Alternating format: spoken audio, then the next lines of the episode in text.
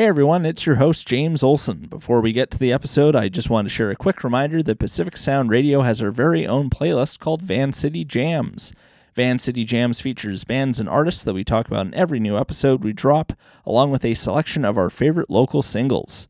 The playlist is updated every week, so head on over to Spotify and expose yourself to some new and exciting Vancouver music. That's Vancity Jams only on Spotify. We now return to your regularly scheduled podcast.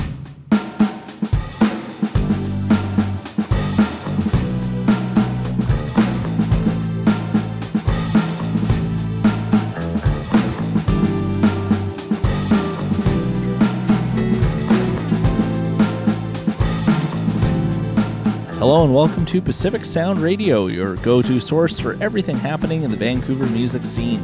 I'm James Olson, and this week we are speaking with Holy Felix. Holy Felix is the latest musical project of vocalist, guitarist, and songwriter Felix Roberts.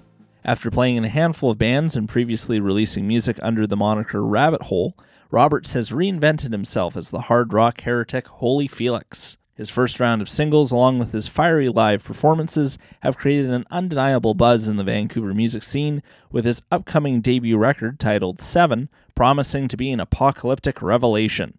Here is an exclusive advance listen to a track off of the new Holy Felix album.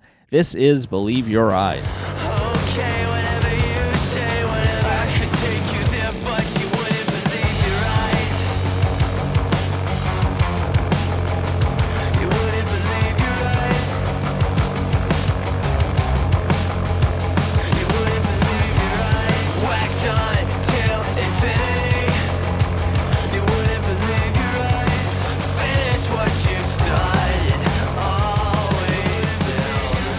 Thank you for coming on the show, Felix. Very excited to have you here. As we're nearing the end of the year, and you were actually our last guest of the year, I wanted to find out what have been some of your favorite records of 2023. Oh, that's a cool question. Thanks for having me here. My pleasure. Um, favorite records that came out this year, or just that I'm listening to? This year, for sure, but also if you, there's been anything you've been listening to lately that's been really exciting you, also You know- love to hear it. I think this is maybe 2022. I could be wrong, but there's this album by a band called Bad Nerves. Have you heard of them? No, I haven't. They're kind. I think it's their first album. Um, I can't remember the name of it, but it's it's kind of like um, it's like a modern Ramones type of vibe. It's every song is just like as fast and hard as you can be. It's just like wall of sound the whole time, which normally I don't honestly not really super into, but um, they just do it so well. As soon as I heard them, it was like God, I want to open for these guys. They're uh, they're amazing. So I'm, I have that on repeat. Oh, also, um, do you ever listen to Yebba?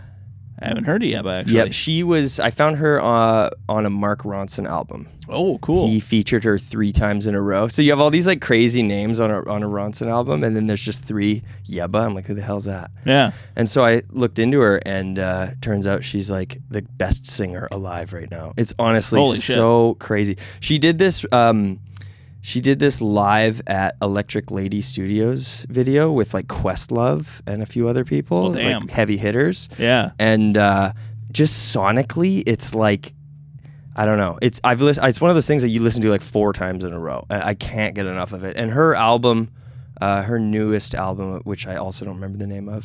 I have a kind of a shit memory, honestly.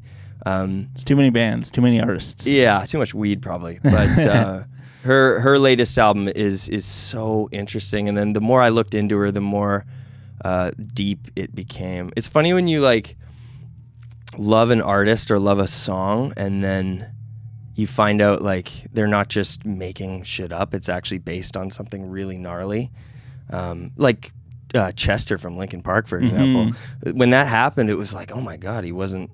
That wasn't like a front. He was. He really felt those things, you know? Yeah. It's uh, kind of changes the vibe. So with Yebba, there's this whole kind of tragic backstory about her mom that uh, changed the whole. It just gives you goosebumps when you hear it. So highly recommend that video in particular. Damn. Well, Yeah. those are uh, some two excellent suggestions. It's funny you mention. Of course, I can't remember the name of the artist. My memory sucks too. But on there's two different occasions. I remember the songs at least that I heard this uh, vocalist. But there's this one like backing vocalist on a Yves Tumor song and a Lil Yachty song, Mm. and on both occasions it was just like, holy shit, this vocalist is great. And I sought out her music. She doesn't have a lot out, but she's really good. Um, I'll probably add this person who I'm thinking of in the playlist that'll come out after this episode. Sorry for not remembering your name, Yeah, well, that makes me feel better about my memory then. but good stuff. Yeah. How did you get your start making music? Uh, it's funny. There's a picture of me as like a six month year old holding a little toy guitar. And I like to just point to that photo. Like it's just right from the very beginning.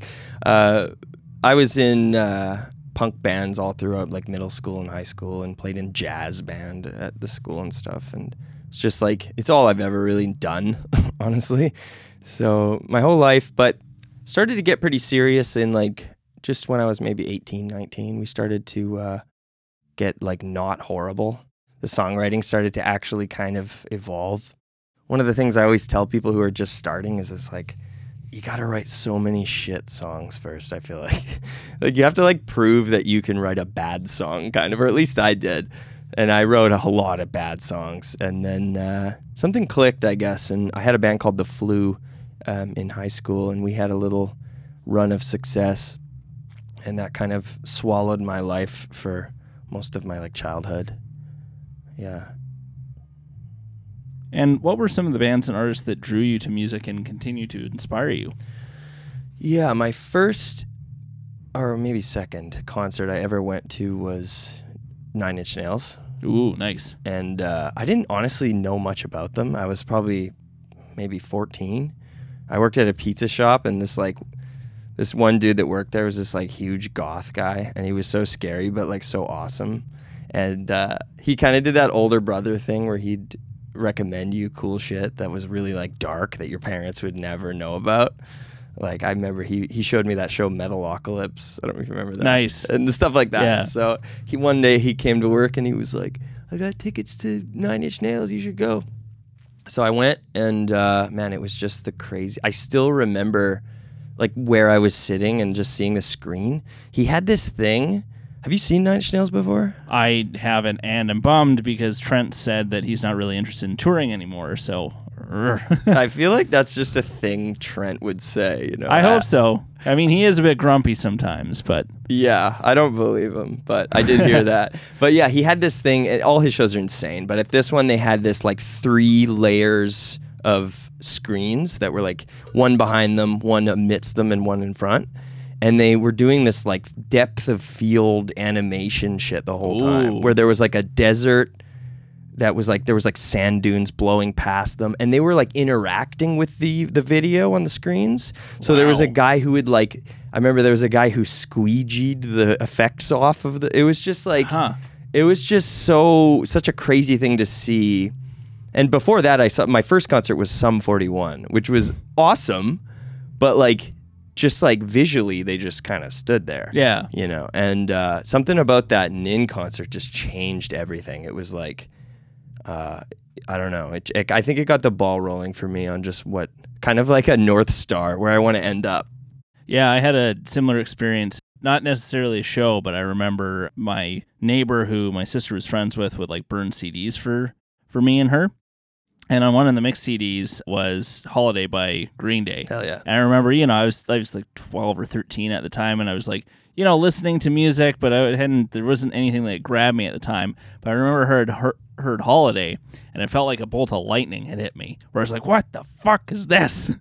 And yeah, so like Green Day was that initial band, and then went from there.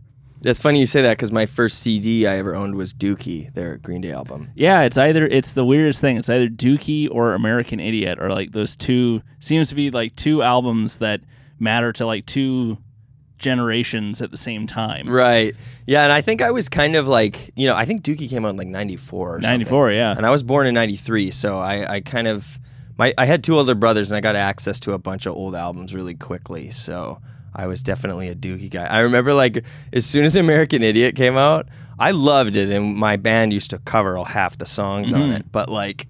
I was already becoming a snob. I was already like, this isn't really, you know, it's not Green Day. It's cool, but it's not Dookie. Uh, but yeah, that album is uh, definitely a huge influence So many bands I talk to, it's like Green yeah, Day. I believe it. I feel like I've always kind of equated them to the Ramones for for people from Yeah, the 90s. That'd be a good comparison. Everybody I uh, everybody I talk to from you know 70s 80s they seem to they seem to be Ramones fans. I actually did. Uh, I'm gonna name drop here. This is gonna sound really lame, but why not?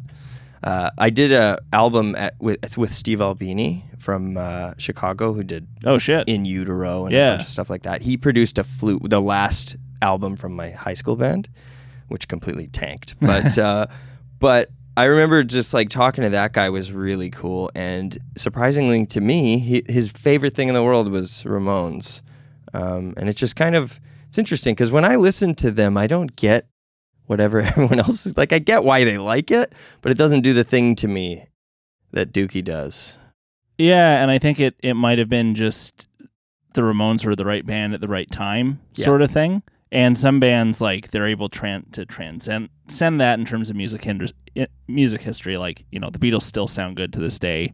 Nirvana still sounds good to this day, but some bands are more fixated in a specific time and place.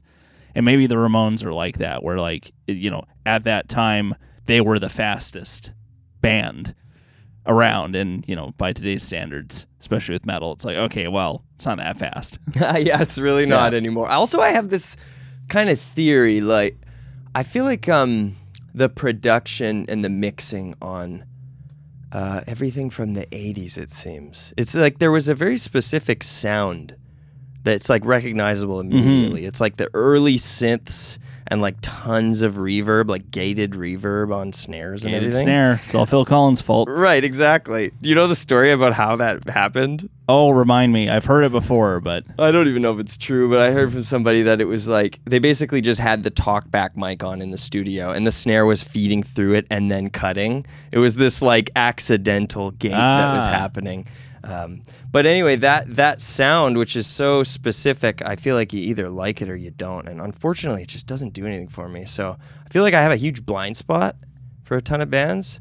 Uh, Ramones being one of them because it's just the sound. It's just sonically doesn't tickle the ear for me.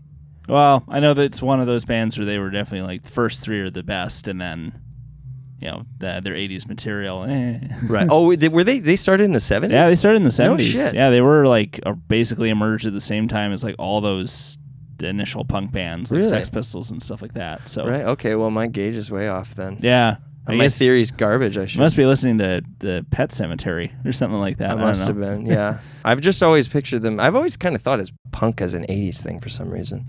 Certainly, it there's the initial late '70s punk thing with Sex Pistols, The Clash, The Ramones, tons of other bands, and then it kind of splintered a bit where there's like new wave. So bands that bands that were like, oh, we like the punk, the punk energy and some of the simplicity, but we also want to write like you know pop oriented stuff. And then there's hardcore where it's like, no, we want to do this and we want to be angrier about it. Yeah. So like certainly like 80s was the decade for hardcore. Right. Which Yeah. I feel like was the seed for a lot of my favorite bands. You know, there. I feel like a lot of the people that I love were kind of spawned out of like Black Flag. Oh yeah. You know, like and the Melvins and shit. Yep. Just that that whatever that genre is. Yeah, like yeah, hardcore, post-hardcore, grunge. Then you've got metalcore and deathcore and all that stuff. A lot of core. Core man. Core. Core. core memory shit. So you mentioned that you've uh, you played in a handful of bands, including the Flu. Uh, another one I know you used to play for was uh, Hippie Satan, uh, and this is before you wound up striking it out, at, striking it out on your own. What do you learn from your time in those groups? That's I think that's the closest I'll hopefully not the closest I'll ever feel, but that felt like a Nardwuar moment just then. like I'm surprised that that name popped up. Um, Appreciate the compliment. I'm sorry, I was lost in my own ego there. Can you repeat the end of the Oh, uh, yes. Uh, what did you learn from your time in those groups? God? So much. I feel like each of those bands was such a huge lesson. I mean, I'm still learning. I'm I'm sure there's tons of shit I'm doing wrong right now. But the flu was was a lesson in like how to put on a great show, I feel like. We that was one thing that we did really well. We had some we had some decent bangers, but for the most part it was like we just had such a energy live. I guess hip, hippie Satan was funny because do you do you have any idea what that is? Nope. It's so do you, do you know what Desert Sessions is? Oh yeah, like Queens of the Stone Age, Josh Homme, that sort of stuff. And the idea behind it is that they just get together and make something in like a few days, kind of thing. Desert Sessions, get together, make something uh, in a few days. That's what I wanted to do with Hippie Satan. I had access to a, a really nice studio with a friend of mine. And so was kind of after the flu. I had nothing to do. So I just called up a bunch of different drummers that had been in the flu or whatever. Actually, Byron from Invasives uh, was the final guy to do this with me. Um, No and- shit. Yeah, and we just uh, we would go into the studio and give ourselves like eight hours to come up with five songs. I would play the bass or a baritone guitar, and it was very like kind of rip off of Death from Above type music, but but um, that was great. That was a lesson in like actually the thing that was cool about Hippie Satan, which honestly I don't think anyone's. We played one show at a record store, and uh, we were so fucking loud the records were falling off the walls. I remember the the literal. It sounds fake, but it really happened. I remember the the owner came up to me and he was like, he kept asking me if I could turn it down, and then uh, after a while, he's like, actually, this is just cool. Just go ahead, whatever, fuck it. Nice. So yeah, it was kind of sweet. Um, and uh, it was also the first time I ever experimented with uh, wearing all white on stage, which comes up later, Hmm. weirdly enough. But um, that was a lesson in like taking risks and doing something that's kind of scary. Uh, you have this big room and this great producer and stuff making making your music, and you just have not. You just we didn't even rehearse. We just went in with nothing, and um, and actually before one of the, I, I'm a big fan of Jack White, and I love how he he kind of has this like he seems to have this philosophy where the more danger there is, uh, the better for music, and the more like weird things that can go wrong. I've heard he like notoriously never writes set lists. He'll just sort of call songs out or change it last minute. Likes to keep everything kind of. He wants to that nervous energy. And so that's what the point of that was. And at one point, I actually remember I cut a string right before we started recording. I had this nagging feeling like you should do something stupid. So I, I cut one of the strings so that I couldn't access the D string Ooh. anymore. It was stupid. But what it did was like it, I started making these riffs that I never would have thought of. Um, so that was a cool little lesson. Um, Rabbit Hole was was another project I did, which that was basically me trying to figure out if I could produce myself. And uh, I've always used Ableton, but I was never like particularly great until that project. I started to really dig in and like the album I put out under that name is it's okay. It's uh it you can tell it's my first try, but it definitely like it gave me the confidence like, you know what? I don't think I actually need to, you know, go to a big studio. Um I think I can just do this in my apartment. So that was awesome. And now Holy Felix is like God, I don't know what the lesson will be. I'm afraid of what it'll be. My, I don't know what the regret's going to be yet, but I'm sure it's coming.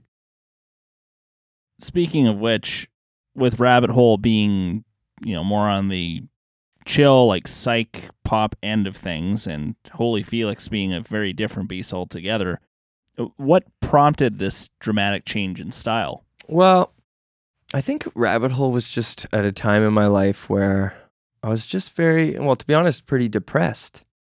And I didn't have the energy that I had when I was younger, making this crazy, bombastic punk music. I'm sure every punk that hears this is going to say that was not punk, but it felt like it to me.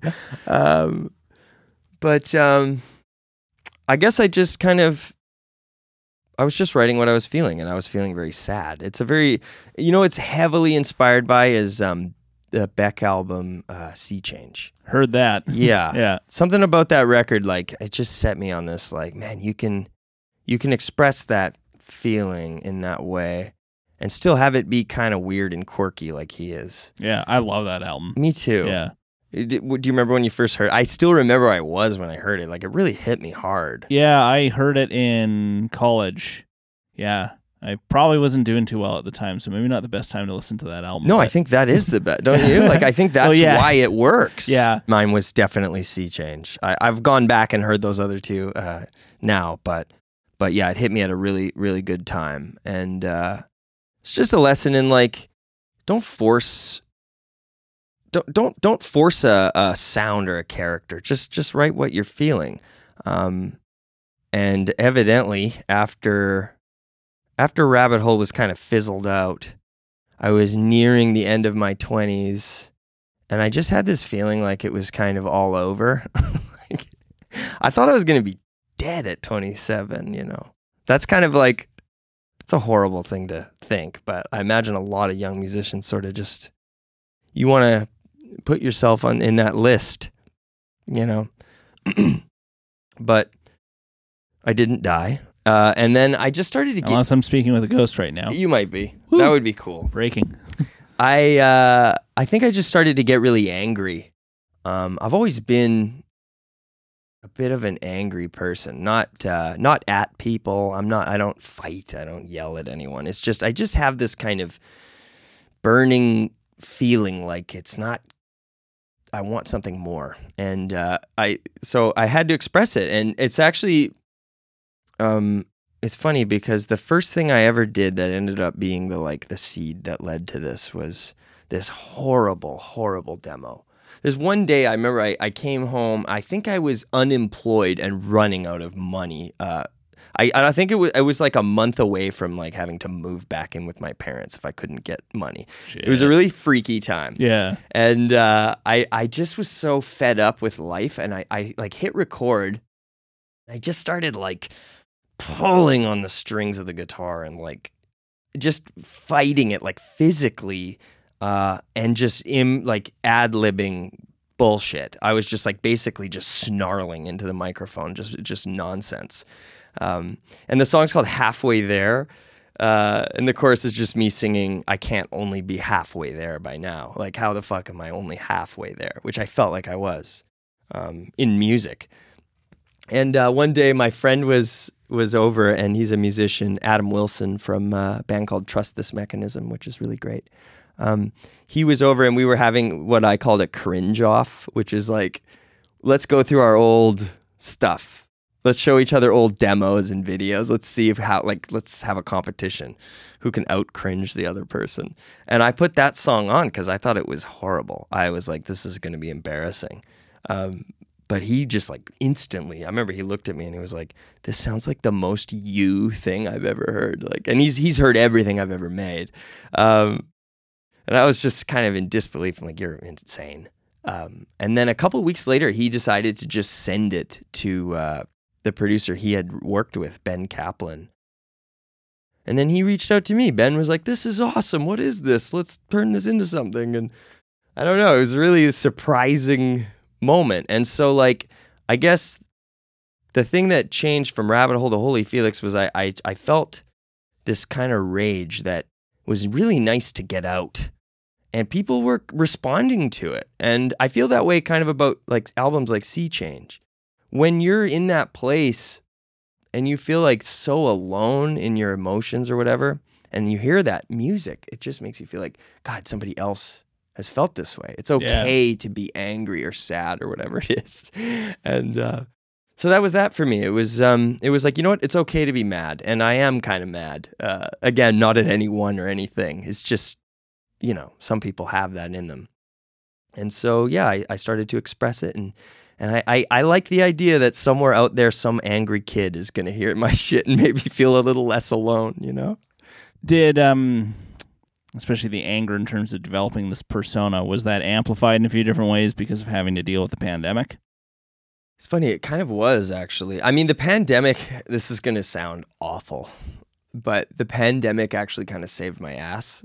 Not the pandemic itself, but the CERB check. Remember how I told you I was running out of rent money? Yeah. That came in that month. Well, there you go. It's one of those things that's like, okay, I'm feeling very like lucky right now, uh, which is horrible to say because people died. But for me, it was it was very fortunate, and um, yeah, it, it was basically around that time. But I think it was less about COVID and more about uh, just getting to that age where you feel like you don't matter in in music anymore, uh, and being just frustrated. Like, how the hell, after all I've done, how did I never, how did it not catch on? It's a lot of work. I was just, I, I played music for so long, just like kind of seemingly unnoticed, you know? But looking back, it's like, I don't know. I'm, I'm really happy with the way things are. I like this, this story of mine, even though it's maybe taking a bit longer than I wanted. Well, and just the like the serendipitous like happenstance of that demo. Yeah, that's really cool. Yeah.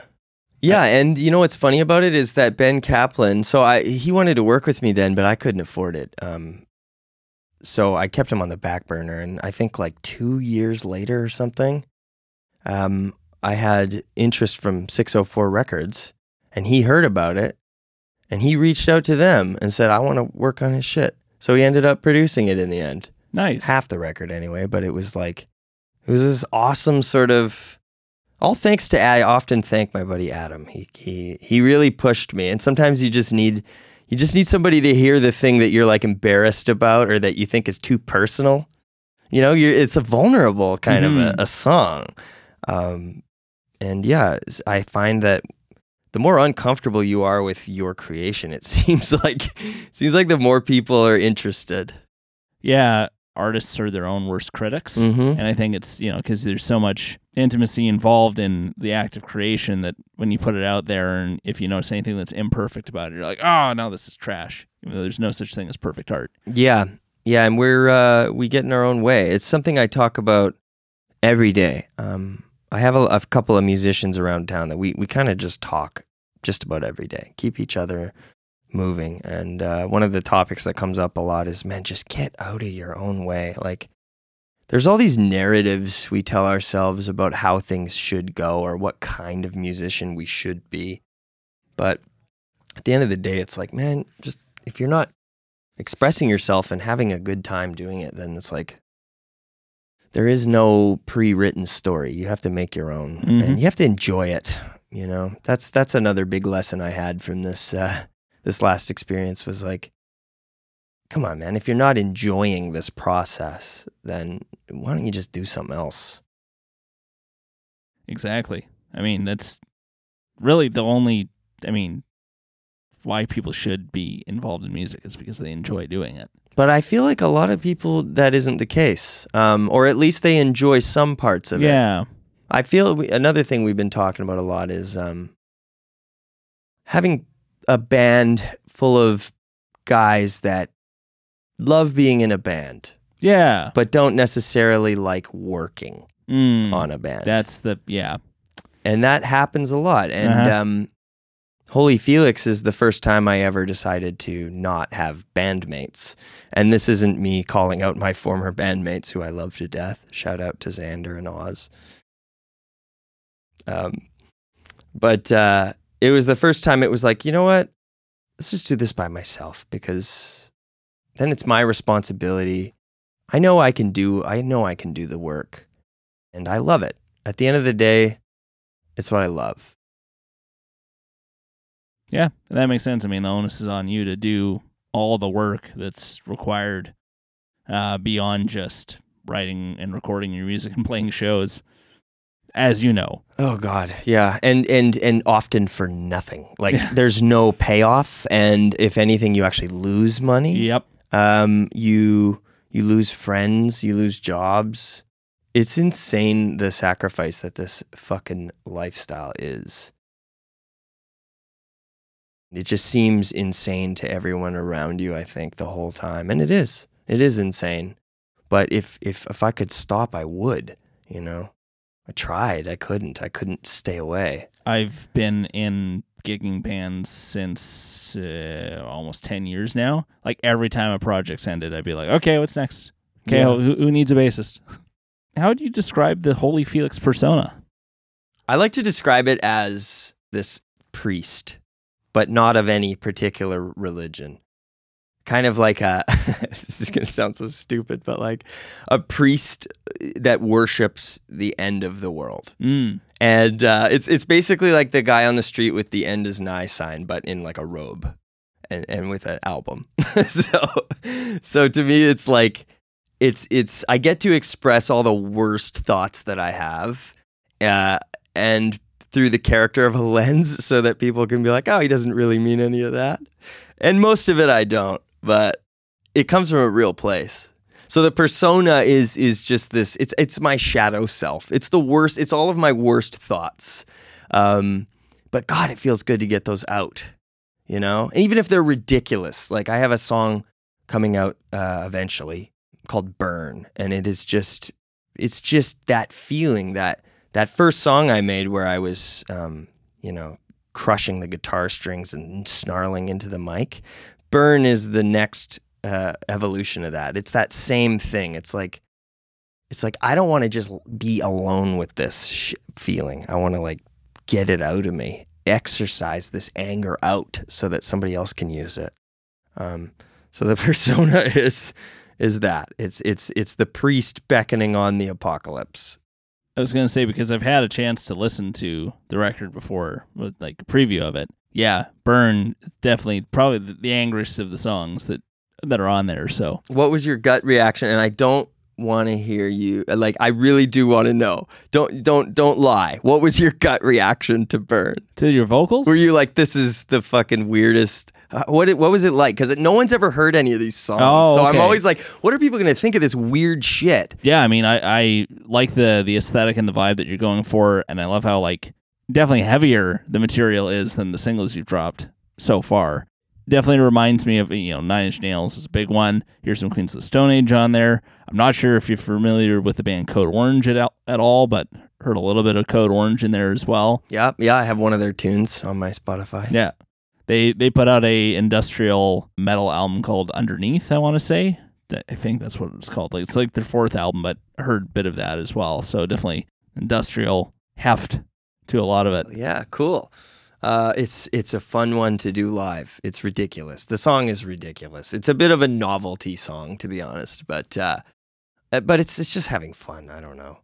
I enjoy it. Good track sequencing too. You want to have like the heaviest song on the on the end. Speaking of which, I actually uh, I sequenced the songs based on the key that they're in. Mm. Uh, I do the show like that too. Actually, it just the the further you go, the lower the key gets. Uh, till you get to burn, which is in drop B. If anybody Oh, ever wants to play it, you have to pick very gently, otherwise the string will just make a little little sound. So uh, this is just something I observed with the Holy Felix character. Um, while I haven't been a practicing Christian for a long time, I definitely retain a appreciation for the mythology and symbolism of the religion. Pretty inescapable in North American culture. How does religious iconography play into the Holy Felix brand? Yeah. Might be reading too much into it, but that's what I do. No, it's it's something that I'm like expecting to have to answer for. Um essentially like if I had to break down the whole religious thing, first of all there's no there's no angle. I'm not pro or anti any religion. Um I'm just like a student of all of it. And more than the religions, the followers. Um it's like all of what I consume uh in my, you know, YouTube video, essay, whatever, you know, uh, queue. I really, I'm just interested in why people are so religious. Uh, when I grew up, there's a family member of mine who was like oppressively Christian to a point where it was like very damaging Ugh. to uh, this person's offspring, and uh, it was. It's just. I, I feel like I kind of got the secondhand uh, backlash from that in a way. My parents, they're not particularly religious, but watching just the pain it can cause, um, there's something really freeing to me about sort of playfully mocking it because uh, I think it needs to be a little bit, and and it's an easy target. I mean, Christianity is like in Catholicism, it's a lot of people really don't like those, uh, and rightfully so for some reasons, you know. But but for me, it's like everything I ever wrote from the flu, hippie Satan, obviously, has something to do with God. I can't seem to write it about anything else. Um, and it, no particular religion's God, just the concept in general. And you know, I have my own beliefs about what that might mean, as does everyone, I'm sure.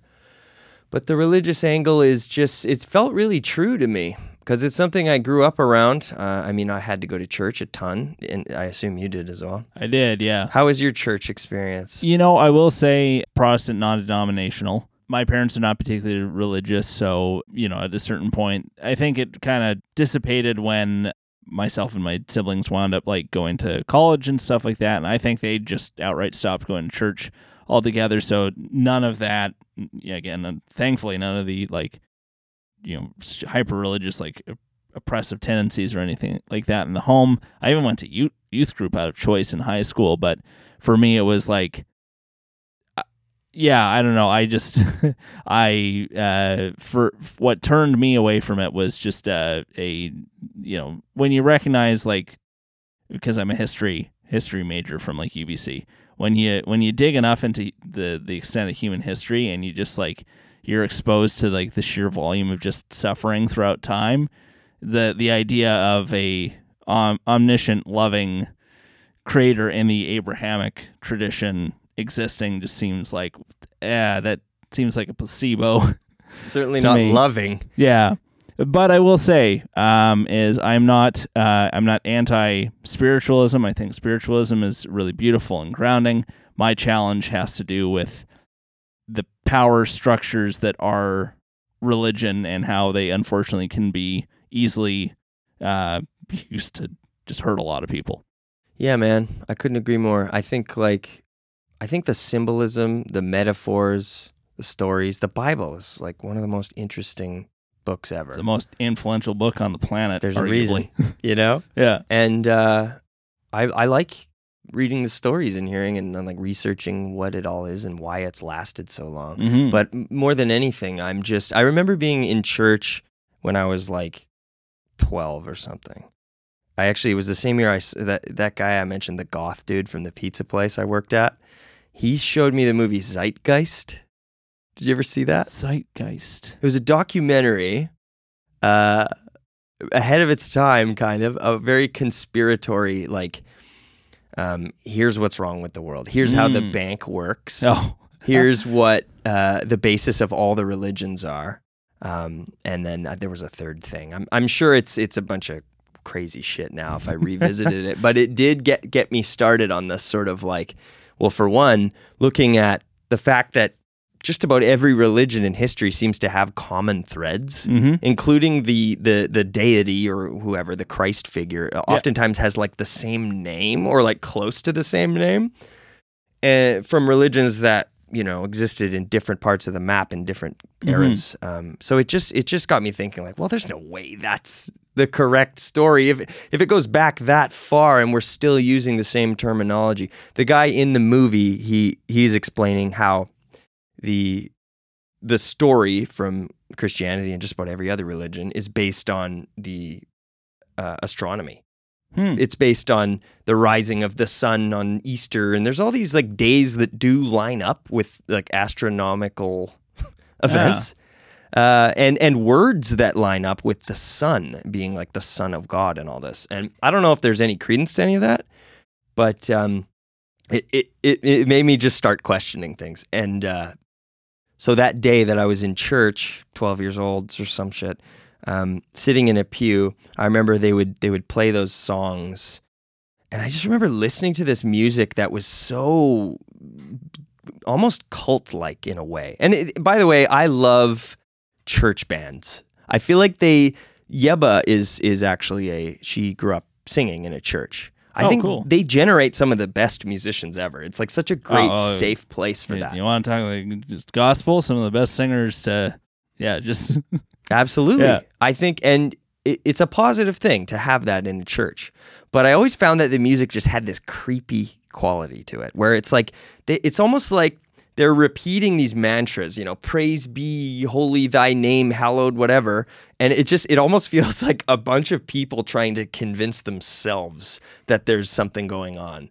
Or, Like, as opposed to really just feeling it, because music manipulates, you know, it's like it, it changes your mood mm-hmm. entirely. So if you have this song playing and, and I just remember looking around and people were like clutching their chests and just, you know, falling over and standing up and just had this something was happening. Was not happening to me. Uh, you know, I remember I also because I even went on youth retreats and there was like usually on the second night they'd have this like profound thing where a bunch of kids would be like, "Yeah, I accept Jesus into my heart," and that that the bell did not ring in my head. It was like, well, I don't know. and that's a lonely feeling. Yeah. It makes you feel like you're doing something wrong. Did you get that? I felt like I didn't belong there. It was like, why the hell don't I feel this? yeah, and I mean to to the credit of the youth pastors, like I was never I, they didn't make me feel shame or guilt for not not you know feeling that way, but it was certainly like, hmm, Yeah. why why is this not clicking? Yeah, and uh, just to be clear, I like like with your youth pastor, I had a lot of great ex- people and experiences, and even the person I mentioned earlier, the family member, um, they're not all bad. There's there's plenty of good there, but the thing that I found later in life, I've come to realize is I feel like, despite all of its great qualities, Christianity, the only one I really know much about, Yeah, same s- here. seems to kind of prey on the vulnerable in that people who really need some sort of meaning are in a vulnerable state in those moments and you get them in a group and you have music playing and somebody shouting in front of you and there's the, that thing happens to Mhm. crowds of people. Um, i believe that there is some kind of god whatever that means. I don't think it's a dude in a robe obviously but um, i don't think it has anything to do with singing those songs in that room. I think that's something else. And maybe it's really positive. Some of those people do need that shit and i'm not above them. Um, like I said, I'm not mocking uh, religion. Um, I'd like it to all in my music to always be very intentionally questioning. Um, I, I don't have any sort of answer or position. I think anyone who says they know God is lying. You can have your own version, but to spread the word of how to connect with God, I just don't believe in that. By contrast, I find that there's a it- you come from a place of some pretty serious arrogance to say that you're a hardcore atheist because like yeah can you but you can't you can't disprove fully either. I couldn't agree more. don't I- get me wrong i'm i'm pro science i'm dating a, a, a med student right now who's going to be a doctor. Like science should guide the advancement of humankind of course but you know like that intangible if if i can go on a thread here that like god being the intangible energy that unites the human spirit across uh, all of time for example yeah you can't say that that doesn't exist conclusively Uh, yeah, I couldn't agree more. And there is there is nothing more annoying than an atheist. Like, I feel like honestly some of my old uh, my old drummer from the Flu. He's a Catholic, Oz, a guy that I loved to death, and we had some of the most interesting conversations I've ever had in my life. We still do, and it's all about God. And the funniest part is we always end up kind of going, "Well, we're saying the same thing, aren't we?" Like your language may go through the Catholic filter, but I we're feeling the same feelings. I feel connected to whatever you're talking about as well. Um, but yeah, the the do, do you know Pete Holmes, the the comedian? Uh oh, not familiar, but I'm always looking for new comedians. Well, he's great. Uh, he's he's like a former like childhood Christian who has now become sort of a Ram Dass Eckhart Tolle type uh, Ah. person, and it, it He is really- discovered psychedelics. yeah, absolutely. and uh, and it's really great the way he talks about it because he really shines a nice positive light on not only Christianity but people, Christians themselves, and and how they're you know these are these aren't bad people. They're oftentimes misguided. I think. God bless. No offense to people out there. You have developed an excellent logo for the Holy Felix Project. In fact, you're wearing it right now around your neck. It's a crucifix with a F that's so subtle. It's perfect. I can already see it on shirts and hats.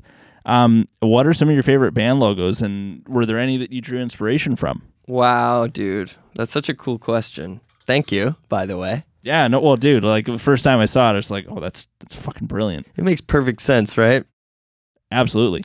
It was a funny thing too. I remember where I was when it hit me. It was just like, oh, that's obviously what it has to be. It's like there's no other. I drew it on my phone. I still have that drawing. It's funny to me. Nice. Um, the best logos ever. I think right off the bat, it's got to be Black Flag. Um, one of the best ones. That one's me. great.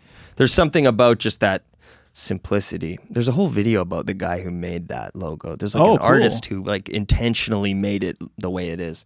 Um, Black Flag's logo is kick ass. Um, let me think. Nine Inch Nails is a good one. Perfect. I love symmetry. That's the only thing that bugs me about my logo. It's, it's not symmetrical. Um, give me some of yours. I can't. I'm drawing a blank. Let's see. It's not really a logo; it's more of a typeset. But Nirvana has a good one. Um, let's see. I like the Deftones logo because, like, the script again, it's like I'm cheating a little bit because it's more typeset than an image. But It's just a font. Yeah, there's Yeah. The, the iconography, like you mentioned, like Misfits, obviously, is one of the most like ubiquitous. You just instantly recognize the band from just that face, the Mhm. skull. Uh, there's something powerful about that, and that's what inspired me to do the the the the cross logo because it was like at some point in my career, I'd like to just not even have to spell it. yeah, You know, you can just see the logo, and your brain fills in the do that. Prince thing. Another great logo. Exactly. Yeah. Yeah. that's a really good pull. Man, that's gonna bug me. I wanna I wanna think more on that. If, if, if something will pop in my head, Okay. I'll just say it. yeah, just interrupt one of my other questions with the random thought. Yeah. So, and I alluded a little bit to this earlier, but in 2022, you dropped three singles that are definitely more like classic rock leaning, even though your most recent release, Everybody's Pain, sounds like Nine Inch Nails playing funk to me. From what I've heard of your upcoming debut record titled Seven, sounds definitely harder and meaner. With these singles, were you trying to lull fans into a false sense of security somewhat, or I'm probably reaching a bit, but I want to get your take not. on it. It's funny. I like it. Um, I think I was scared to commit. I think um, I think those songs are fun. I was having fun. Um, I produced them myself. Uh, a friend of mine, Matt Roach, uh, helped me make them sound good. Uh, he kind of took my files and made them sound good. Um, but I love funk and blues. My first band was called The Flu. It was supposed to be a the words funk and blues smashed together. Um, so that's kind of like it's a genuine love of mine. I was listening to a shit ton of Stevie Wonder at that time. Nice. Um, so I think it just kind of forced its way into the music. I mean, Songs in the Key of Life is one of the greatest things ever recorded by any human. I agree, and that was the exact record I just had on repeat. Um, there's some good shit on there. The song "As," Ooh, I was thinking of the Duke. Is yeah, the one? Sir Duke, Yeah, yeah. Sir Duke. Holy shit. God damn, yeah. yeah, as every time as comes on, I'm just floored by it. Um it has this movement, that, like the, the second half of the song just becomes so psychotic. I love it. Um, but yeah, those those songs definitely are uh, slightly misleading now, especially everybody's pain. But it, I put a lot of love into them, and I, I you know, I don't. I, I think it's it's a bit of an origin story. They're they're old demos at this point, and anyone who loves those is probably going to be a little bit confused as to where this thing is headed. I will say, Noble Son, who we had on the show recently, kind of tipped me off. Uh, he was the one who he was one of a few artists that actually recommended uh, we have you on the show, and he even said, "It's like, oh, I've listened to the album. And it's like it's so mean. And it's angry." I'm like, "Ooh, okay." Yeah, I I listened to some of that interview. I love I love Adam to death. Yeah, Adam's great. It was honestly the sweetest thing hearing him and and a few other people um mention me. Honestly, was really touching. So shout out to them because that's it means a lot. Speaking of just people in the scene, you've worked with some really talented individuals, uh, the Vancouver music ecosystem. Who did you collaborate with on this record, and how did they help elevate the material? Yeah. Awesome. Um, so, as I mentioned, the demo got the attention of Ben Kaplan, who then kind of reached out. But in between that time, I got in front of 604 Records, and uh, I was kind of in the transition of, of walking away from the everybody's pain thing and just into what I really want to do. At the end of the day, I want to make music that's moshable. It's just what makes me happy. So uh, I got the attention of 604 and uh, specifically Mike, who uh, is signed. He's in the band Hotel Mira. He uh, he was interested in what I was doing. We met up, and then he was like, "Let's make a let's make a demo together." So he brought me to Kevy, the singer from Fake Shark, um, and then the three of us kind of crafted this thing. They took my demos and we punched them up. We went and you know re-recorded the drums and just made them sound better. So those two guys and me were uh, sort of the main force behind the whole thing. Uh, but then at the final stages, I also got to work with Ryan Worsley from Echo Plant. Uh, we did a little co-write together, which will be the first uh, release, a song called Cellophane, um, which was really awesome. Um, that was a cool experience. He's a great guy, and obviously Ben Kaplan, who I just think is like kind of the backbone of the current state of rock in Vancouver. Like a lot of my friends are going to him. There's a ton of music that is going to be out soon that he produced that I just I think it just represents a lot of us really well. He's just he's doing something really powerful, I think.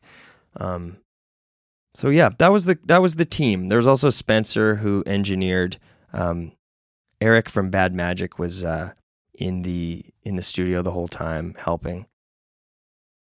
And Ryan Morey was the mastering guy. So it was a wicked team and yeah, I couldn't be more boosted by those guys. I honestly wouldn't have this wouldn't have happened without them at all. I would still be making everybody's pain songs. Well, and I will say that everybody's pain. You have uh, Leo Johnson on that. That's correct. How could I forget? Can't forget Leo. Leo. Yeah. Um, and I, I think I saw that you were working with uh, Kirby Fisher. Kirby. Kirby was uh yeah, he kind of the timing didn't work out quite right, but he he was slated to to drum. It ended up being Cole from Hotel Mira who, Mm. who drummed, uh, who is a assassin. It was honestly like a masterclass. I've never yeah, that was really crazy to watch. But uh, Kirby was obviously from War Baby, who Yeah. you interviewed, unfortunately, right before they uh, broke Yeah, up. Thanks for the reminder. Yeah, I remember it was yeah, it was uh and we even talked on the it was really unfortunate timing. They had him first time on the show. They were promoting their like third album release show that was going to happen in late March. And then And then who knows? Something happened. Something happened. Something happened in 2020. I- Which sucks. sure what it was. I genuinely, because there's two bands in Vancouver that completely changed my life. When I got here, uh, 2013 or something, um, first show I went to was at the Commodore, which I'd never been to the Commodore, and it was like mind blowing. Uh, just the room itself, because I'm from you know West Kelowna, tiny little town. Um, and it was Eagles of Death Metal, which at the time was my favorite band, and War Baby was opening for them. I remember they played that. It- Didn't get to see it, but man, Yeah. it was so good that for the next like ye- couple years, we just followed them. We f- went to every show, and then they put out a vinyl that had like that board game on it uh, with a video component. Like, oh yeah, Death Sweats. Yeah. Death Sweats. They made such an interesting thing, and I uh, I love like they were heroes to me. The other band is Invasives, um, who I luckily got to do some stuff with as well. We're also still active, thankfully. Love Invasives Yeah. so much. I just think they're one of the best Vancouver bands of all time. Um, so then, yeah, Kirby is a friend of Kevy's, um, and he started poking around the studio. And uh, God, I, I was so excited. We're gonna do something eventually. We still talk all the time, but uh, it was like it just felt like this is. It's like getting fucking Dave Grohl to drum on your album. That to me, like, Oh, it just yeah. felt so huge. Kirby's amazing. He's amazing, Yeah. and he's like the funniest dude I've ever met. Yeah, I hope he. Um, I'm sure he's working on something. I I just I'd love to see him play live again. Same. It'll happen soon, I think. What is your approach to lyricism with Holy Felix? I can tell, you know, you take a personal angle with this project and Rabbit Hole, though there's obviously some differences to your methodology. Yeah, I mean, my whole life lyrics have always just been kind of a stream of consciousness situation. Um, I usually end uh, like songs often start for me with just a bunch of grunts and snarls, and then they somehow they form slowly into words, and then a lot of times I'll be listening to a finished song and go, "Oh, that's what I meant about." you know, it's like I don't know where some of this shit comes from. That's to me the most magic sort of part of the whole thing is is that weird space that I'm lucky enough to get to go to where where time just you just black out and then you sort of come to and you have this finished song. Uh, I wish I could like give a, a, a cooler answer, but the lyrics seem to just it's like sifting a bunch of mud and sand and after a while words just form. Uh, and I hate to get too like woo woo on you, but it often feels like I'm just repeating some shit that I'm hearing. Mm. That's what it feels like. And of course, my whole life I've written and, you know, made poetry or whatever. But so I, I love wordplay. One of my favorite things, and I always like, hope people will catch my little uh, little quips I like to do. There's little things that I throw in. I think most of the words come from this like this unlimited muse thing that just like shines through. But uh, I like to throw in um, little little Easter eggs. And one of my favorite things to do is see how long of a syllabled word I can fit in a line. Like I, I find that in a lot of pop music, they don't use like four or five syllable words. No, well, because you know they have to. It, it's almost like they have a rhyming dictionary that they have to keep to as well. Yeah, which I, you know, uh, to my own detriment, probably I avoid those cliches as much as possible. But, um, but I like I like the challenge of like, how do I fit this five syllable word into this line? It's something fun about it. I remember hearing Eminem talk about that. How like he's talking about how orange has a hundred things that rhyme with it if you just change the way you say things and put two one syllable words together. Oh yeah, I think he has a video of that. It's great. around, yeah. There's something so fun about the puzzle of it. Mm-hmm. Um, the the lyrics for me are uh, they're coming from a real place, and I and I I stand by them, and and I feel like they are really personal. But there's also this element of like, how do I solve this? There's this fun moment I always find where you have the lyrics written, but there's like three or four blank. I always put little underlined blank parts, and I'm like, okay, it's that. You need this to go, you know, A B A B, but there's also this C rhyme here and this D that happens only three times in the song or whatever. And there's just something really fun about that. It's uh, it, it's a little like puzzle Easter egg that I, I I hope someone someday will pick up on. Oh, that's cool. That sounds like uh, you into any underground hip hop guys like MF Doom and guys like that. Okay, yeah. Abso-fucking-lutely, man. That's another thing that's kind of surprising to some people when I tell them, which is like the biggest inspiration on Holy Felix is hip hop. I don't know how, how that's possible, but I it's most of what I listen to, um, and I feel like there's that that backbone of the break beat, you know, the '70s like funk drummer beat Mm-hmm. that just uh, it kind of informs most of the shit that I make. Just about every song I write starts with one of those. Yeah, and if you want to talk wordplay, that's like that's just I I if I can sound pretentious for a second, I'm I I sometimes feel that like you know hip hop's like the only thing that's keeping modern poetry alive. Who's the best poet in hip hop right now? Do you think? oh, um, There's like obvious answers. I feel like like Kendrick.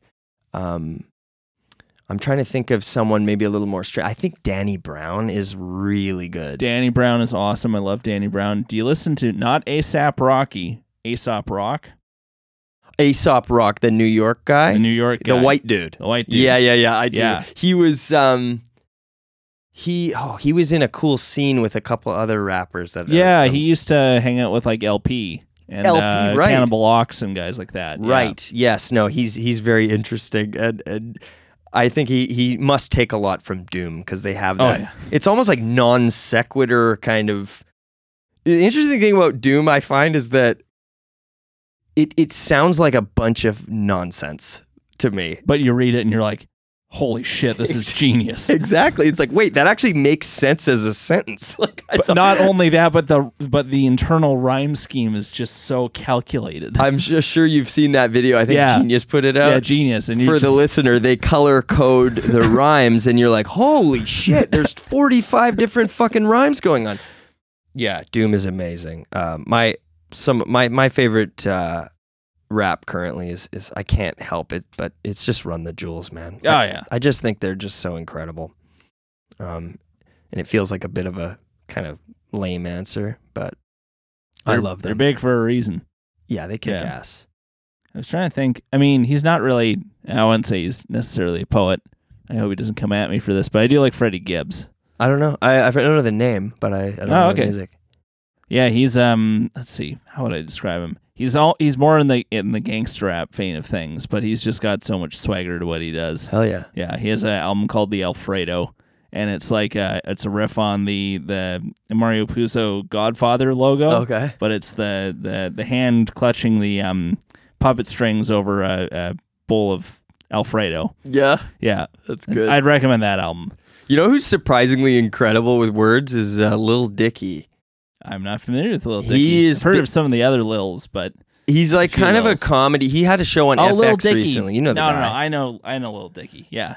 he's like secretly amazing. If you if like he did this one uh this uh freestyle on Sway in the morning. Have you seen that video? oh no, I haven't. It's like I hate to say it, but it might be my favorite I've ever seen. He Oh, just damn. he just nails it. It's it's it, his wordplay is is insane. Yeah, he's he's like top of the list. too. Yeah. The Griselda guys are good too. I'm now I'm just thinking of contemporary hip hop guys I like. Yeah, yeah, no, it's fun. I Yeah. I'm uh, I feel like it's it's a huge influence, though I might not be the best historian of it. I'm I'm uh, I'm I'm just an admirer. Oh yeah, I'm I'm the same. I like I know I know where I come from in terms of my depth of knowledge. Although, uh, and I think it's been discontinued. Unfortunately, there is actually a good uh, documentary series on Netflix called Hip Hop Evolution. Yep, yep. Yeah. I went through that one. Yeah, Yeah. it was really great. I hope they make more. I know it got interrupted by the pandemic, but Mm-hmm. there's still plenty to talk about. They didn't even get to like Kendrick or Odd Future. I'm like, you still have this whole thing. How could I forget Odd Future? That was uh, not only an inspiration in music, but also just like approach. Mm-hmm. I saw. Um, do you ever go to any of the Pemberton festivals?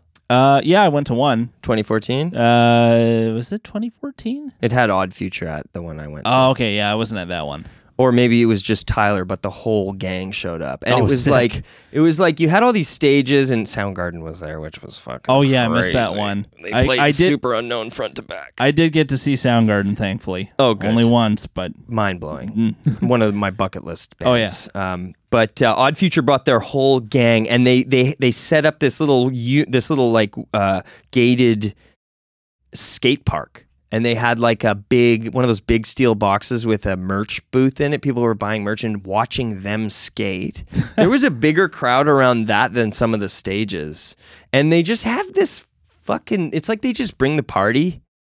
And I went and saw Tyler at, on his stage. It was like kind of the middle of the day. It wasn't even a great set, but it was like of all the like punk and metal shows I've ever been to, it might have been the craziest mosh I've ever seen because it just he just had this vibe and Yeah. uh, and I just admire the DIY-ness of it all. It's so like fuck all the whole industry. I'm just going hard in one direction and we're just going to go all the way. if you want to talk another lightning bolt moment song, uh, I you know I went to went to college and you know you hear hip hop and stuff like that at parties and and what have you, but I was still very much like, well, I'm a rock and metal guy. That's just who I am. Uh, and then post grad, like I think one of my buddies just randomly showed me Yonkers, the video by Tyler the Creator, and I watched that and I was like, yo, what? Because it was like it was. It, it sounds really stupid and obvious, but it was just like, yo, what? Like hip hop can be as, as violent and fucked up as metal? Hell yeah, I'm all for this. But there's a lot more to Tyler's character than just that, of course. And if I'm being honest, I'm not really a huge fan of that album. I like his later stuff, but um, yeah. So like another, oddly enough, Tyler's another one of those like fulcrum points for myself as a as a music fan. Same. He always brought the same. For some reason, I always connect him with uh, Ty Segall from L.A. I don't know why. They Yeah. just in my head, for some reason, those two both did it. They like created a scene, and they like they were in a bunch of groups.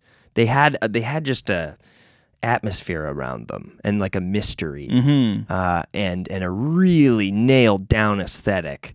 Oh yeah. You know, it's just like you know what you're gonna get with them, uh, and I just it's it's such a north star for me. Like the closer I can get to that, the better. And I appreciate that Tyler's uh, also he's gone through a very fascinating evolution as an artist as well. He isn't just doing the same prankster shit of his first couple albums. That dude takes huge risks Oh, yeah. musically, like to the point where I hear some of it and I'm like, this is like too abstract for me. Although some of the some of the stuff that people are like, "Oh, this is noisy garbage," I listen to. it, I'm like, I actually kind of like this oh, song. oh, fucking Yeah, right. like people. I'm gonna name drop this specifically because I know some people fucking hate this song, but I love the song "Cherry Bomb" because it's just Oh, yeah. it's just noise for the first half of it, and that actually gets kind of cool with like the breakbeat at the end.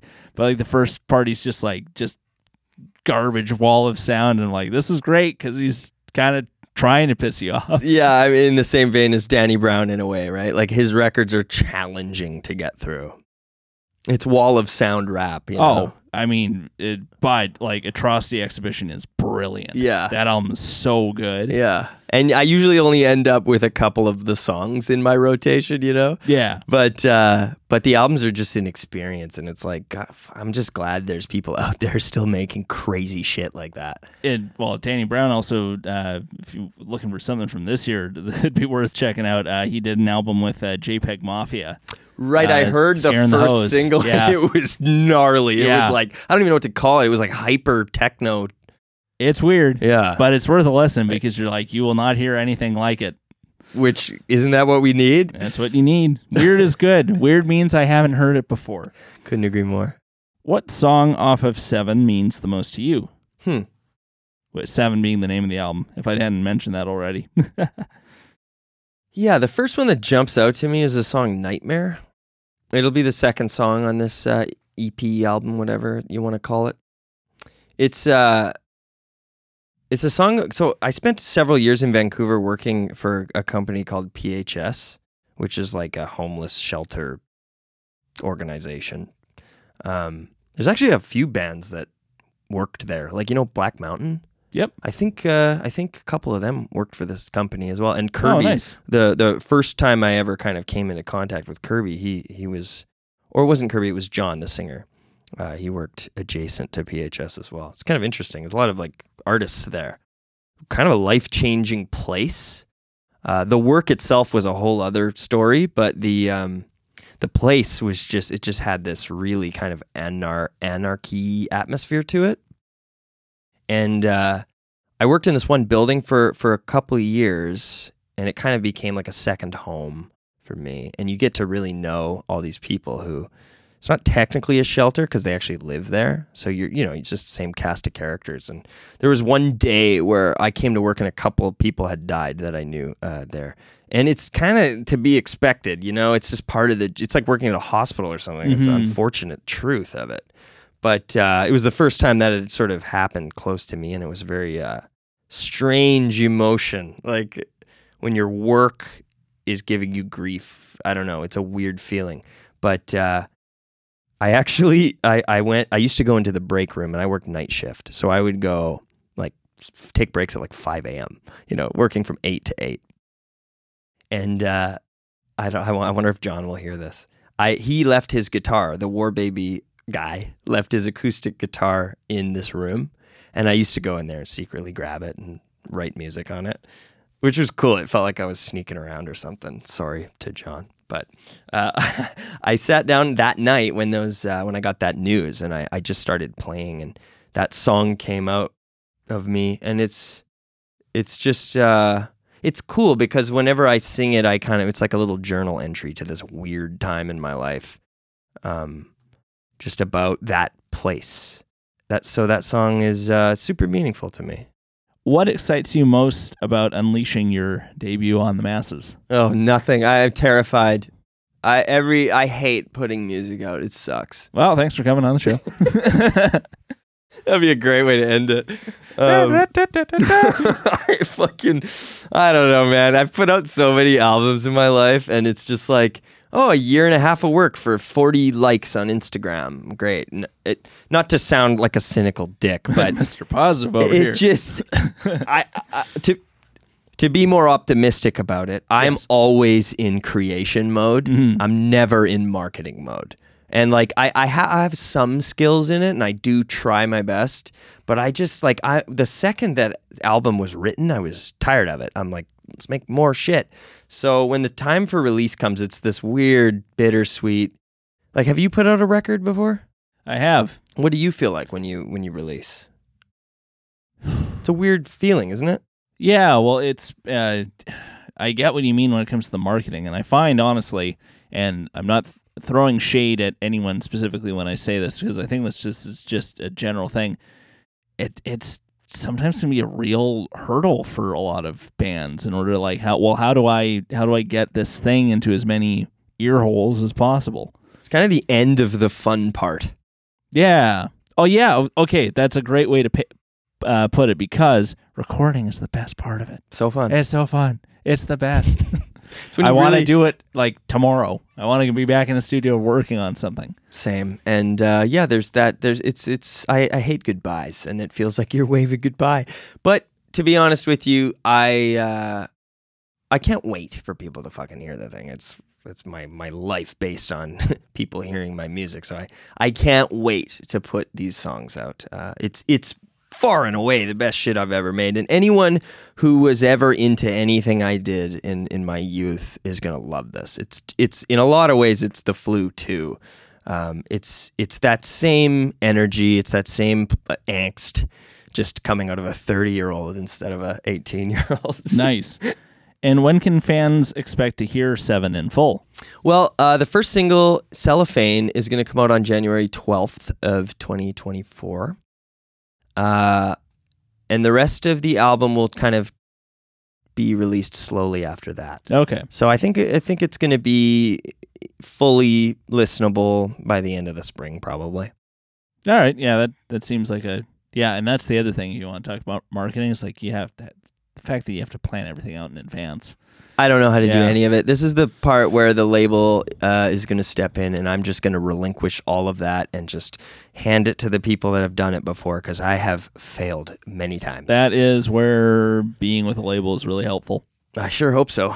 Yep. Because yeah, there is an there is an art to it. Although I am curious as to how you would describe your approach to engaging with your fans on social media platforms like TikTok. Well, TikTok, I, my TikTok is dead in the water. I, I can't. That wow, app- shit. that app gives me a migraine. I don't know how people can look at it. I, yeah, Pacific Sound Radio is not on TikTok. I've still never downloaded it to my phone because I just see because I'm old as well. I'm also in my 30s. I just see the clips get re- repurposed and you know pirated and thrown on on Instagram. Like, yeah, that's that's enough of that. I feel if I'm on that like for too much time, I'd get brain cancer or something. yeah, it's it's just it's just being yelled at. I don't like videos, and that's all it is. It's just like it's it's sensory overload. But uh, in terms of connecting with fans, I mean, I would never call any of my listeners fans, but if there's people at a show that's that are clearly enjoying it, I uh, it's my favorite thing ever to hang out and talk about what made them feel good. It's all I ever want to do when I see bands that I love. Um, and uh, you know, on social media, I try to put out the odd video here and there and have some fun with it. But I haven't cracked the code. I don't know what the hell I'm supposed to be doing on there. Uh, it do, a lot of it feels very um, like just new territory for me. I'm trying my best. One of the things you did do on that platform that I thought was fun was you uh, released a series of covers featuring your takes on songs like Hey Bulldog by the Beatles, Cry Me a River by Justin Timberlake, and Flowers by Miley Cyrus. What was it about the songs you picked that you felt lent themselves well to the Holy Felix sound? That's very sweet of you that you uh, looked at those. Um, I uh, I do my research. You really do. I basically just picked the songs that I grew up listening to. Um, hey Bulldog's always been my favorite Beatles song, and I always Huh. thought it sounded like a metal song to me. Like this could be heavy as fuck. I always thought about thought that about Helter Skelter, but that's a little bit more obvious, I well, suppose. definitely. Yeah. I just love the riff in Hey Bulldog, and I'm like, I need to hear this dropped. Um, and then uh, the Miley one was just popular, so I, why not give it a shot? yeah. kind of matched my range. Beyonce and Timberlake, like these are things that I've always loved. Um, despite my aesthetic, I genuinely love that music and that production. There's something about like um, the production of that that era that just really speaks to me. Um, like uh, Timbaland and and and um, Pharrell, guys like that. That just I don't know. I feel like they've mastered the art of making that sound. Oh yeah. So that kind of stuff just really uh, inspires me. Also, I did the Smash Mouth one, and uh, they commented on the on it. No way. It was my my uh, 15 seconds of fame right there. Yeah. Yeah, Smash Mouth comment, and then the guy died. So, Yeah. whoops. Sorry. Rest in peace. Rest in peace. I think he had retired from the band before Ooh. before that, but yeah. But why? Do you think I should do more of those? They had some Not a- engagement. yeah, not a bad idea. they were fun. I did because I, I mean, they look fun, so you know. Um, if I can, uh, uh, I'm gonna be a little catty for a sec. Yeah. I appreciate that you're like, oh, I'm just gonna do a cover of this song in my style. You weren't doing the, oh, let's take this song but do it in another st- style. I know that just feels played out to me. yeah, And some people are really good at it, but some it's people like are. it just get it it, it reeks of uh trend following, which you have to do. This is the thing. Yeah, My I've spent my whole life swimming against the stream Mm-hmm. in terms of the culture and like and you can't do that on social media. Nope. You it's you're you have to follow. It's like literally all about on TikTok at least picking things that are trending and that just feels it, it just eats at my heart to do that. Like I can't I can't seem to find a way to do it in a, in a way that doesn't feel forced. But Yeah. someday I will. I'll figure it out. I'm just I'm just a I'm I'm figuring it out still. So I didn't feel too bad about getting into my 30s. It's like, well, I was never cool to begin with, so I'm definitely not gonna be with the cool with the kids anymore. Dude, me neither. Whenever I think back to like high school and everything, it was like I've always been on the outside of pop culture. So whatever. I'm gonna. I think I'm gonna remain. I like the people on the outside. You know, it's funny too because I, I often come around to things like later. Like Yeah, I, I, I'm, I bet you that I'm gonna love. Uh, what's popular right now? Taylor Swift. Taylor Swift. I'll probably love her in like five years. Oh well, I I've even said this to my girlfriend because of course my girlfriend, love you, uh, was like, hey, can you try and like you know get on the queue for like the the promo code for the for the Vancouver show. Um, she forgot to ask me and I forgot to do it, but. Uh, in any case, like she likes Taylor Swift, but she isn't a Swifty. But I've said this to her. It's just like you know, I'm willing to give Taylor Swift a shot, but give me a couple years and this has died down a bit because it's a little. This will date the episode, but right now, at this moment in time, Taylor Swift appreciation has hit a fever pitch. There's a hysteria, I would There's a it, hysteria. which is Tickets are going on resale for almost twenty grand. Uh, is that a real number? Uh, well, that's what I saw. I mean, you know, God. why would the internet lie to me about that? But I believe the resale price is being ridiculous, though. My my. Yeah. Yeah. No, I'm I'm kind of with you. I, I I'm a unfortunately one of those guys who just has a hard time liking whatever's popular, and I hate that about myself, but it's true. You know, I don't know. Yeah, because th- there are plenty of examples. And I'm not necessarily saying that Taylor Swift isn't included in that, but there's plenty of examples of like artists being popular because they're genuinely good. Yeah. Absolutely. Like these contemporary ones, Adele, Kendrick Lamar. Big time. Yeah. Love those guys. But yeah, the hysteria doesn't really have an effect on me.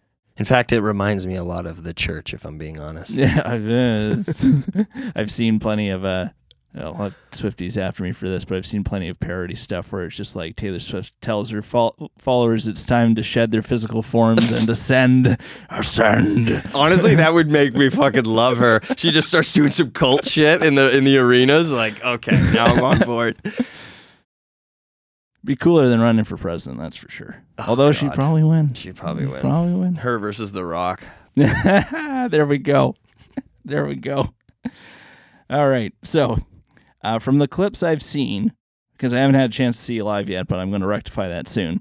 You definitely place a huge emphasis on creating an engaging live experience for your audience. Why is showmanship important to you, and why is it a crucial element of your act? Okay. This is going to sound kind of like a canned answer, but I promise it's not.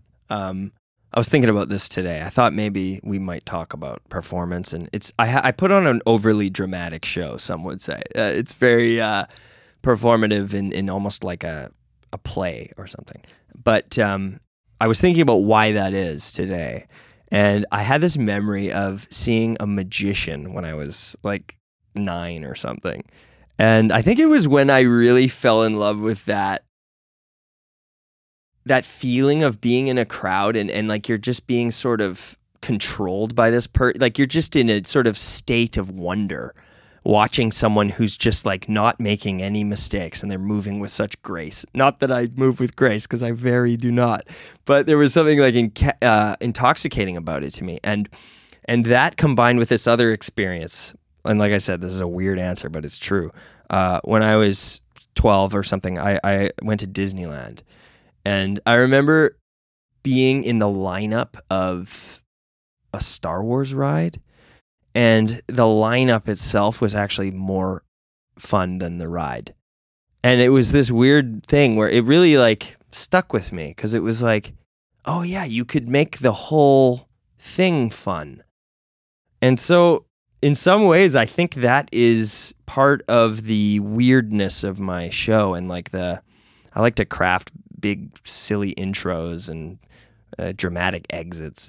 You know, most musicians do, but but it's this feeling of like I want the whole thing to just kind of feel like you're watching some magician make some weird uh, performance. In Disneyland. And Disneyland. And Disneyland. Someday I'm gonna have lineups for my shows with weird little things happening. I mean, that'd be cool. I'll hire some sort of circus performer to come freak everybody out. And the show will start before you're even in the venue. It almost sounds like you need to get in touch with uh, History of Gunpowder because I know they're doing the another circus show in the new year. I love those guys, and I also listened to a bit of that one with Alex, and it was very sweet of him to mention me as well. He's doing something that's extremely admirable. Their Oh yeah, their brand. I'm uh, I'm waiting on bated breath for that Swallows album, which I thought would have been out by now. But Yeah, I, I watched if Alex is listening, it's like, hey, hey, put it out. I want to listen to it. I watched the movie uh, at the Rio. It was Oh, very- nice. It Yeah, was, I was really cool. I was out of town at the time, but I would have loved to have seen it. Yeah, I think he was uh, working on it up until like three hours before it played. Holy so shit. I think he's the, the kind of guy who sort of leaves it up to the last second. Or just has to every detail. That's probably it. And it, by the way, he nailed it. That movie is like I, I went into it thinking this might be kind of slow, and uh, it was not. It was very engaging and like super well done. Yeah, because I saw the live clips, isolated live clips from it, and just like, holy shit! Just the way it was shot, just the the the, the warmth of the colors, and just yeah, they worked with an incredible team. Big time. Yeah, they they rule. What does 2024 hold for Holy Felix? Well, it holds right now a lot of uh, sort of half finished ideas. Um, I re- like as I said, I recently signed, so I'm still kind of in the early stages of what's coming. The only sure thing is seven, uh, and there's a lot of conversations about really cool opportunities that may or may not happen. So at this point, I'm basically just praying to whatever uh, demon or angel is is watching over me to hopefully see some of these things through. But yeah, we'll see. But at the very least, we'll get that record out and probably some shows. as well. Definitely some right. shows. Yeah.